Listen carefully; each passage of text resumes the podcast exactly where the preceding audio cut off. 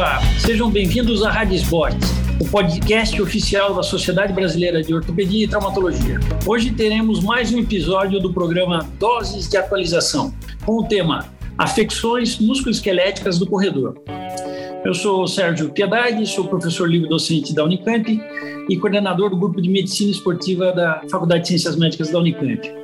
É com um grande prazer que eu irei conversar com o Dr. Adriano Almeida, médico ortopedista, traumatologista do esporte, tem mestrado e doutorado pela Universidade de São Paulo.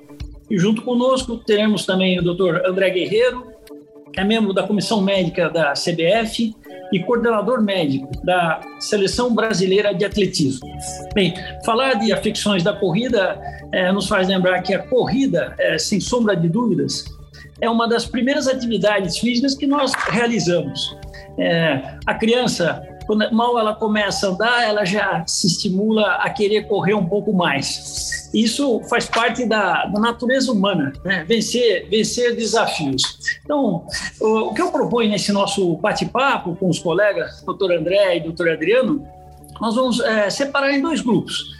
Primeiro, é aquele paciente que chega para nós no consultório, aquele indivíduo que é sedentário, a gente brinca até o sedentário de carteirinha, e vai começar a correr, começar a fazer uma atividade física. Então, gostaria de saber, doutor André, como que você ah, orienta esse, esse paciente quando ele chega ao seu consultório, André, e ele tem esse, esse quadro de sedentarismo já de longa data e vai começar a fazer uma corrida? Quais são suas recomendações? Uh, na realidade, começando, né, uh, sempre quando uma pessoa nos procura buscando uma atividade física, né, a gente sempre conversa muito sobre uh, as predisposições deles de lesão, uma história antiga de lesão, se já praticou outros esportes, se já tiveram outras lesões. Mas o primeiro de tudo, né, sempre quando um atleta ou uma pessoa sedentária me procura para a gente começar uma atividade física, eu sempre solicito uma avaliação pré-participação, certo? Ou no cardiologista ou no médico do esporte para que faça uma avaliação completa da sua parte cardiológica, pulmonar, da sua parte física, para ver como que ele está para praticar essa atividade física.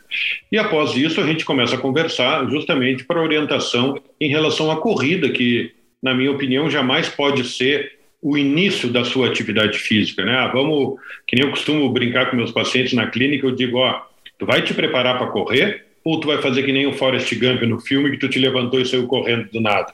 Então isso é importante sempre tu fazer uma preparação.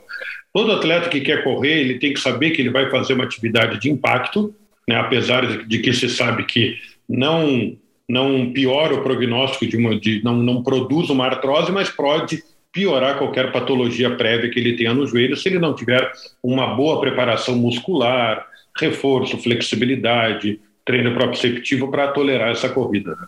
Perfeito. Adriano, uma dúvida que o paciente sempre é, tem quando chega ao consultório é se ele deve alongar antes ou depois do, da, da, da, corrida. Existe diferença ou tudo é a mesma coisa? É, essa é uma dúvida bastante frequente, não só apenas com relação à corrida, mas com relação a outros esportes também. Eu sempre digo a eles o seguinte: o alongamento, o exercício de flexibilidade é uma prática de atividade física, assim como, por exemplo, o fortalecimento. É importante que a pessoa treine flexibilidade. O que é importante antes da corrida não é apenas o alongamento, e sim o aquecimento, ou seja, começar a atividade de uma forma gradual, sempre com uma intensidade progressiva e nunca começando de forma intensa no mesmo treinamento. Então, é importantíssimo que se treine a flexibilidade, mas esse treino de exercício de flexibilidade não precisa ser feito imediatamente antes da corrida. A gente sabe até que exercícios de flexibilidade intensos não combinam com outras atividades, como exercício de fortalecimento, por exemplo. Então, eu recomendo até que eles façam em sessões separadas, mas sempre um aquecimento antes da atividade esportiva, não necessariamente um alongamento excessivo. Perfeito. Isso, isso me, me faz lembrar, eu que sou um ex-judoca, o Jigoro Kano sempre dizia assim, ceder para vencer. Então, é, isso realmente, eu concordo com o doutor Adriano e o doutor André, isso tem que ser feito de, de forma gradativa. Doutor André, uma outra questão que é interessante na, na abordagem é Existe diferença para o tipo de, de terreno? Uh, ou seja, eu correr na grama, correr na areia, o que, que isso pode impactar na minha, na minha atividade? É uma outra questão que, que os pacientes trazem para a gente. Não, é, a gente sempre, a gente sabe que o ideal, se puder correr num terreno um pouco mais macio, tipo uma grama, é o ideal para diminuir um pouco o impacto que já é grande durante a corrida, né? Tem artigos que mostram que durante a nossa marcha, no apoio monopodal, tu distribui de três a cinco vezes o peso do corpo naquele, naquele membro. E na corrida, podendo chegar até sete, nove vezes o peso do corpo no apoio monopodal da corrida. Então, quanto o piso for um pouco mais macio e o tênis adequado para atividade física, isso é uma coisa que protege o atleta. Por quê? Porque tu já usando um tênis específico para modalidade, que isso é uma coisa que eu sempre chamo atenção, porque às vezes eles querem correr com um tênis que é de futsal ou com um tênis que é de fazer uh, corrida de montanha. Entende? Então isso é uma coisa que a gente tem que sempre orientar bem o calçado que ele vai usar, onde ele vai correr. Obviamente, se ele for correr no asfalto, teoricamente o impacto vai ser bem maior do que ele correr numa grama. E também não é só isso, doutor Sérgio, que eu falo sempre que tem muitos corredores de rua e eles correm na rua mesmo, certo? E eu sempre oriento, cuida onde tu vai correr porque a rua normalmente ela é inclinada para os lados, para drenar água. E se tu correr num dos lados, tu vai estar tá forçando mais um membro inferior do que o outro. Então correr equilibrado também é muito importante, né? Muito bem. O doutor André chamou atenção para uma coisa no início do nosso bate-papo, é, do Forrest Gump. É interessante isso, porque é, recentemente a gente chegou a publicar e falando sobre o que, o que nós consideramos como a síndrome do comportamento Forrest Gump, que é o indivíduo que começa a ocorrer o, o, o não-stop, né? Ele, ele começa uma atividade física e, e ele se estimula de tal forma que ele acha que ele pode vencer uma barreira atrás da outra. A gente até colocou que é o seguinte: isso, vencer barreiras, faz parte da natureza humana, é evidente. Mas é, aquela história que você começa, aquela satisfação, aquela paixão pelo esporte, e já começa a sonhar para desafios maiores, isso não é o problema. O problema é, é a estratégia que a gente adota para vencer essas barreiras. É, eu perguntaria para o doutor Adriano se essa, esse quadro psicológico é uma coisa frequente no, no, no, consultório? Quer dizer, ah, você avalia isso? Tem uma preocupação com esse, se esse paciente, se ele é mais ansioso, não? Isso faz diferença na sua tomada de decisão? Sim, sempre que o paciente chega no consultório, a gente tem uma visão também muito enviesada, porque a maior parte dos casos que chegam são aqueles casos que acabam tendo algum problema com a prática da atividade física, especificamente da corrida sendo que, na absoluta maioria dos casos, as pessoas não vão ter problema algum. Né? E os que chegam aqui são aqueles que têm algum problema. Então, assim, a gente tem que deixar claro e tirar das pessoas o medo do exercício, dizer que é um exercício, sim, que é seguro, que é democrático, mas que deve ser, como o doutor Guerreiro ressaltou, feito e iniciado da maneira correta. Mas, tirando esse comentário, eu sempre procuro entender qual é o objetivo do indivíduo. Se ele tem uma meta, por exemplo, o indivíduo tem uma meta, objetivo de correr uma maratona por um, uma satisfação, desejo pessoal, ou o indivíduo ele simplesmente ele quer sair do sedentarismo. Então, as pessoas elas têm realmente planejamentos completamente diferentes. Né? O indivíduo, por exemplo, tem um objetivo de performance ou correr uma maratona, uma meia maratona, esse indivíduo precisa ser bem assessorado, não apenas do ponto de vista médico, mas do ponto de vista da educação física, precisa procurar assessorias de corrida, precisa ter acompanhamento nutricional. Com isso, ele vai conseguir atingir seu objetivo de uma forma muito mais rápida, mais eficaz e mais segura. Né? Já um indivíduo que quer apenas praticar a corrida algumas vezes por semana, sem ter essa meta, esse objetivo tão alto, eles podem praticar de uma forma segura com orientações mais básicas de nutrição, de prática de atividade, de uso de calçado, de terreno, coisas que isso a gente pode fazer no consultório. Aqueles, entretanto, que têm uma meta maior, esses precisam ser acompanhados, precisam ser orientados para a gente por um time de assessoria, né, para evitar que esse indivíduo se lesione. Esses casos são aqueles que vêm com maior frequência parar no consultório com alguma lesão, por não estarem sendo assessorados da maneira correta. Perfeito. Doutor André, um, um, quadro frequente no indivíduo que começa a correr também é, é a dor no joelho. E, invariavelmente, o paciente vem para o consultório com aquela queixa que começou a ter um desconforto no joelho, mas o que está chamando mais a atenção dele é que ele começou a perceber que o joelho faz um barulho, parece que tem uma crepitação. Como que você orienta esse paciente, ou como aborda ele para esclarecer o que o que está acontecendo com esse joelho? Ah, exatamente, isso é uma queixa bem frequente né, no corredor, né? Que na realidade, quando eles chegam já com a queixa de dor no joelho, eu sempre já pergunto em que fase tu está de treinamento, eh, que tipo de corrida que tu faz, tu faz recreacional, tu faz meia maratona, tu faz maratona, então eu já converso com eles sobre isso, né?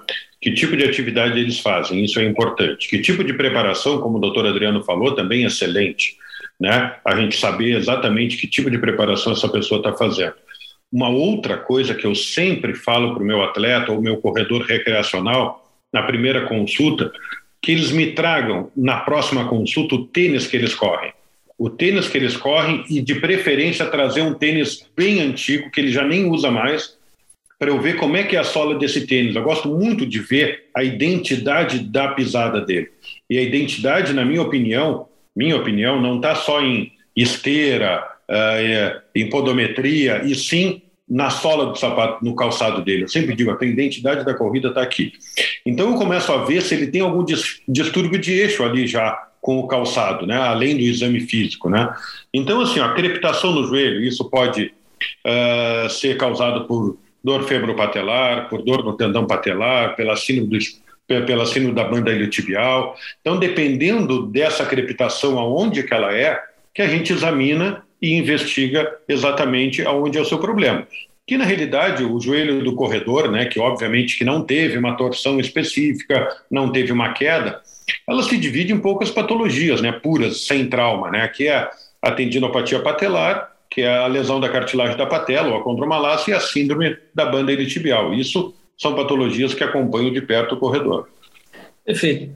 Uh, eu perguntaria agora para o doutor André que uma situação na prática clínica que do, do ortopedista, quando é especialista na, na, área de medicina do esporte, ou mesmo cirurgia do joelho, são aqueles pacientes que invariavelmente tiveram uma consulta em que não existiu até um exame clínico ou um exame físico mais detalhado, e ele chega com um exame de ressonância.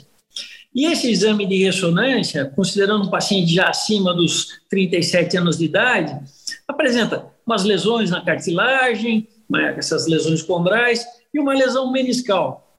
Como, como que eu, você aborda esse paciente? Porque ele chega com muitas dúvidas, porque o exame vem mostrando várias alterações e, dependendo da conduta, se for optar por uma conduta conservadora, é, isso gera dúvida para o paciente. Pô, como que você orienta ele? Isso. Na realidade, assim, ó, sempre quando o paciente chega com dor no joelho, eles até, não sei qual é a experiência de vocês, mas eles ficam bravos, que eles já chegam e já, ó, oh, doutor, trouxe uma ressonância para o senhor ver. Né? Então, o que, que a gente acaba fazendo? Eu nunca vejo exame antes, né? eu sempre faço o exame clínico antes de ver qualquer tipo de exame, examino, vejo a queixa e tal, e quando eu vou ver a ressonância, quando eu vou olhar a ressonância, eu já tenho a minha hipótese diagnóstica, eu já tenho o local da dor dele. Vou te dar um exemplo claro. Se ele me tem uma dor na região lateral do joelho, que é uma síndrome da banda iliotibial, vamos dar exemplo, e me aparece com uma lesão do menisco medial, sem queixa, é óbvio que eu vou dizer para ele que ele não mexa nesse menisco, entendeu? Então, é, a gente vai de acordo com o quadro clínico. Hoje, a gente, obviamente, está numa campanha aí, né, que eu sempre digo para meus pacientes, save de meniscos, né, da gente tentar, obviamente, salvar o máximo possível os meniscos.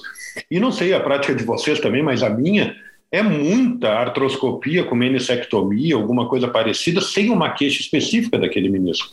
Né? Então, sempre eu procuro examinar, fazer minha hipótese e ver a ressonância. Se a ressonância me surpreender, eu vou lá e reexamino novamente para ver se ele realmente tem queixa do que está dando na ressonância. Perfeito. Doutor Adriano, e, e, qual que é a sua conduta nessa, nesse tipo de situação? Gente sempre deve pensar na queixa do paciente no quadro clínico e não basear nossa conduta, principalmente cirúrgica, né, no resultado do exame de imagem. A gente não opera o exame de imagem, a gente opera o paciente. Então, a gente quer resolver uma queixa do paciente. Então, é, nas alterações, principalmente degenerativas, a gente tem com muita frequência associação de lesões meniscais com lesões de cartilagem degenerativas, e hoje, a minha conduta, na absoluta maioria desses casos, é um tratamento conservador, pelo menos inicialmente, e sabendo que a maior parte desses casos vai evoluir bem com uma conduta conservadora. Então, a gente sempre deve examinar o paciente baseado no quadro clínico desse paciente, né? E é muito importante isso que você falou, o paciente já vê o exame antes, começa a procurar informações na internet, chega aqui com um monte de dúvidas, é, e a gente tem que acabar esclarecendo, né, na verdade, o que esse paciente pode ou não pode fazer, deve esclarecer, orientar o paciente, mas sem dúvida nenhuma deve se pautar principalmente no quadro clínico, né, muito mais do que nos exames de imagem que são muito descritivos. É, eu, eu, concordo com vocês. É, de uma certa forma, se popularizou que parece que o menisco é um problema no joelho, né? O, o indivíduo está na fila do cinema, tem uma dor no joelho, é capaz do pipoqueiro virar e falar: bom, deve ser o menisco, né? Como o menisco fosse o culpado, e isso evidentemente não, não é verdade. Então, é, essa avaliação clínica, a história, e lembrar que os exames de imagem eles complementam a avaliação e não inverter a ordem, né? Mas, doutor Adriano, continuando é, uma, outra, uma outra queixa frequente também do corredor, seja ele recreacional, o recreacional muito, é, talvez seja a incidência um pouco maior, mas isso a gente pode também, em atletas elite, a gente também tem isso, dependendo da carga de treinamento, é a chamada chimpem, né, aquela canelite. Como, como que você aborda isso, o diagnóstico, explicar um pouquinho para a gente essa patologia? Bom, é, Aí a gente entra no capítulo das dores na perna do corredor, né? E esse é um dos diagnósticos diferenciais. A gente sempre tem que ter em mente que os outros diagnósticos diferenciais sempre devem ser avaliados. Muitas vezes o indivíduo está diante do, de um quadro de dor na perna, ele acha que é uma canelite, porque realmente é uma das coisas mais frequentes, né? É, e na verdade trata-se de uma fratura por estresse, por exemplo. Então, ou até outros casos. Recentemente eu fiz um diagnóstico de uma síndrome compartimental crônica em um atleta que estava sendo tratado há meses, achando que era uma canelite e não melhorava. E teve que fazer uma fasciotomia descompressiva percutânea, porque é uma síndrome compartimental crônica. Então, é, primeira coisa, a localização da dor. Geralmente, a canelite é uma dor óssea posteromedial, né? é atribuída a alterações na inserção é, do, do, músculo solear, que causam alterações biomecânicas no, na perna e no pé, ou outros, outros músculos também que se inserem ali na região posterior da tíbia e que causam essa dor periosteal, uma periostite, né? Então, uma dor que não é, ela é bem localizada, mas ela não é tão pontual como no caso de uma fratura por estresse, por exemplo, que tem aquela dor mais pontual. A minha prática, pacientes com sintomas persistentes, aqueles que não melhoram com medidas assim de períodos breves de repouso, modificação do treinamento, eu sempre faço exames de imagem. É, hoje em dia, para mim, o exame de eleição é a ressonância magnética. Eu não vejo mais sentido em fazer cintilografia, a minha prática. É, porque apesar da alta sensibilidade, tem baixa especificidade, é um exame que tem pouca praticidade, então eu prefiro fazer a ressonância, que já me dá um diagnóstico e já me permite também escolher os demais diagnósticos diferenciais, principalmente para diferenciar entre a periostite e a fratura por estresse. Síndrome compartimental crônica você diferencia até mesmo pela história clínica, né? uma dor mais lateral, geralmente, né, dificilmente acomete outros compartimentos, é uma dor que piora com exercício e melhora imediatamente com repouso, não é uma dor na, regi na região óssea. Então, acho que é importante ter em mente esses diagnósticos diferenciais sempre. É, é interessante esse ponto, né, que é, embora também tenha se popularizado a, a, chamada canelite. Eu vi muito isso quando eu estava no, no, exército, o pessoal marchando longas distâncias e, e muitos deles às vezes não tão preparados, né, e pela frequência com que faziam essas atividades. Uh, doutor André, tem, tem algum comentário ou algum ponto importante que seja relevante para o atleta de atletismo com esse tipo de, de situação? É, uh, o que o Adriano falou agora há pouco sobre a canelite né? É, um, é um diagnóstico um pouco uh, chato de se fazer, por quê? Não sei se vocês têm essa experiência minha, o atleta, o corredor de rua já chega com a sua ressonância debaixo do braço, às vezes, é. e já vem dizer, doutor, só deu uma canelite. Como se a canelite fosse uma coisa muito simples, muito fácil de tratar. A canelite já é uma pré-lesão, é, é uma lesão de sobrecarga, mas já é uma pré fratura de estresse, entendeu? Aquilo ali está dizendo, se ele não parar, vai ter uma, ou se ele não diminuir a carga, fazer o treinamento. E hoje, né, eh, Adriano, doutor Sérgio, vocês devem notar aí em São Paulo também, aqui no Rio Grande do Sul, chove disso, de planilhas de treinamento sendo vendido pela internet. Né? É um treinador que nunca viu o corredor de, de rua, só pergunta qual é o peso, qual é a altura, uh, onde é que vai correr, essa coisa toda, e monta uma planilha de treino para ele. E ele sai no desafio a executar essa planilha. E outro perfil de pessoas que vão consultar comigo, em pessoas que estão treinando para concurso público, que nunca fizeram nada e começaram a correr para fazer o teste de 12 minutos, aquele tradicional, né? E eles acabam tendo esse tipo de lesão. O nosso atleta que eu lido na seleção é um atleta que tem muito pouco isso, porque são atletas muito bem preparados e muito bem cuidados, né? Eles têm tudo que o Adriano falou anteriormente, eles têm nutricionista, eles têm apoio psicológico, eles têm um bom treinador, eles têm uma boa suplementação, eles têm um bom repouso, eles têm um recovery legal. Então esses aí tem poucos, mas tem, né? Frequentemente tem. E sempre quando tem, é quando eles avançam o sinal. Né? Então, assim, ó, há uma diferença muito grande do profissional, que é uma coisa muito interessante isso. Quando eu entrei para o atletismo em 2006, eu não tinha essa noção. Um atleta nosso uh, uh, da seleção, ele faz de quatro a cinco maratonas ao ano somente. Entendeu? Isso eu, na minha cabeça, logo que eu entrei, né, deve correr uma maratona por mês, mas não. Eles correm de cinco, quatro a cinco ao ano entendeu? Depois o resto é aqueles caça-níquel, né, de meia maratona, 5K, 10K, aquela coisa. Mas maratona mesmo, são poucas que eles correm um ano por causa da fadiga, entendeu? Então, o que, que acaba acontecendo? Né? É, a gente pega muito atleta na clínica, ou pessoas que querem se tornar um atleta, justamente com essa amostra viciada, né? De que a canelite é só uma canelite. Não, canelite para mim é uma doença uh, de sobrecarga bem séria que se a gente não uh, explicar bem para o atleta, não explicar bem para o nosso paciente, ele não vai ficar bom e vai rodar de médico a médico e não vai ficar bom.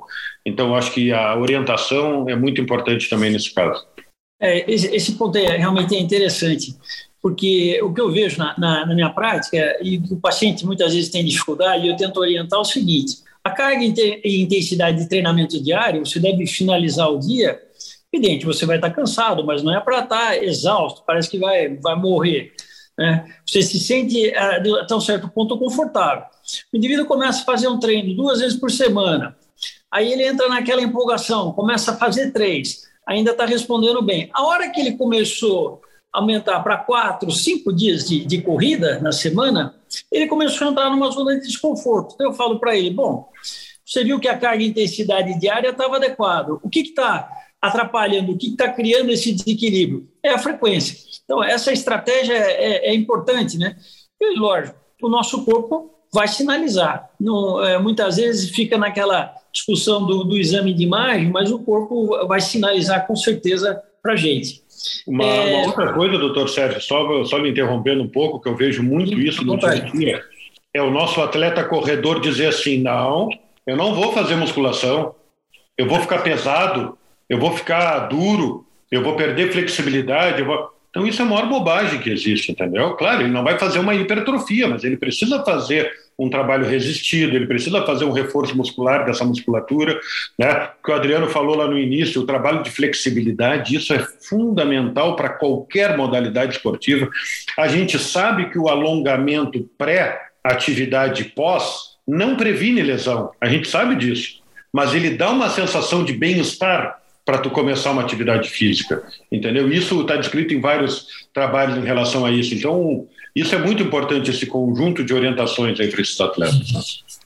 É, eu tocou num ponto interessante e eu queria abordar com vocês, também é aquele corredor é, que ele já está entrando, tá entrando numa outra faixa etária, que já está acima dos 45 anos, caminhando para os 50 anos, que, é, que, que cabe bem, bem seu, seu comentário, André, que é em relação aquele quadro de sarcopenia que a gente vai, vai começar a se instalar e vai ser mais marcante. Gostaria que vocês comentassem, começar primeiro para o Adriano e depois volto para o doutor André. É, eu sempre enfatizo isso para os pacientes, a importância do exercício de fortalecimento, exercício de força. Muitos negligenciam isso, alguns não dizem que não gostam de fazer exercício, quando na verdade eles confundem a prática da atividade com o ambiente de academia. Muitos deles não gostam do ambiente do, do, de academias de ginástica, não é a questão nem do exercício. Então, eu sempre enfatizo para eles que hoje em dia existe uma gama de possibilidades com diferentes perfis que eles podem procurar, porque o exercício de fortalecimento é fundamental, tanto para quem faz a corrida de, de forma recreacional, quanto para quem quer performance. Esse, então, precisa mais exercício de fortalecimento ainda. Então, enfatizo essa necessidade. Nesses pacientes aí que estão é, já passando uma certa fase de vida, realmente é natural a perda de massa muscular, ela ocorre com o tempo, e para a gente tentar minimizar essa perda, é a necessidade de se fazer exercício. E eu sempre digo assim: olha, provavelmente o seu eu de 60 anos não tem o mesmo potencial do seu eu de 20 anos, mas certamente o indivíduo de 60 anos bem treinado pode ter melhor condição física do que um sedentário de 20 anos. Então é importantíssimo que, que esses exercícios sejam mantidos rotineiramente durante todas as fases da vida. Uma outra coisa importante, só para acrescentar e finalizar, é esse, esse corredor que ele está ganhando idade e já corre há bastante tempo, vamos te dar um exemplo que ele está com 55 anos. O problema que eu brinco com ele sempre, sabe qual é o problema? O problema é que nós, problema não, é uma coisa boa, né? Que nós estamos cada vez mais envelhecendo com a cabeça boa e com uma memória boa. Então, eles têm aquela memória de que eles corriam tanto quando tinham 40 anos. E eles querem correr igual quando tem 55 anos. E se eu disse para eles, eu sempre digo para eles, tu tem que te preparar para correr dessa maneira com 55 anos, muito mais do que quando tu tinha 40. Entendeu? Porque senão tu vai aumentar o risco de lesão. Não adianta, isso é fisiológico. Isso não é porque tu está um pouco acima do peso, não, isso é fisiológico, não tem. E eles me olham, ah, pois é, é verdade, mas é isso, né? A gente tem que. E hoje a gente tem que cada vez mais preparar essas pessoas para, entre aspas, né, velhice, porque eles, essas pessoas vão continuar fazendo exercício. Né? Então a gente tem que começar a ensinar para eles que eles podem ter aquela endorfina, aquela coisa boa do exercício, de outras maneiras também, que não se machuquem quando tiver mais idade. É perfeito. É, é, aquela história, né? Experiência tem preço, né? E, e para a gente ter qualidade de vida, a gente tem que investir. A, a, gente não bloqueia essa perda de massa muscular, mas com exercícios físicos, exercícios de resistência, musculação, a gente com certeza desacelera esse processo. Bem, uh, nós estamos encerrando um bate-papo muito agradável com o doutor Adriano, o doutor André, uh, colegas da, da, da, da SBOT, da, da também. Você acabou de ouvir mais um episódio da Rádio Spot, o podcast oficial da Sociedade Brasileira de Ortopedia e Traumatologia. Todas as edições estão disponíveis no site www.sbot.org.br e também nas principais plataformas de streaming. Nos vemos no próximo episódio. Até lá, um grande abraço a todos.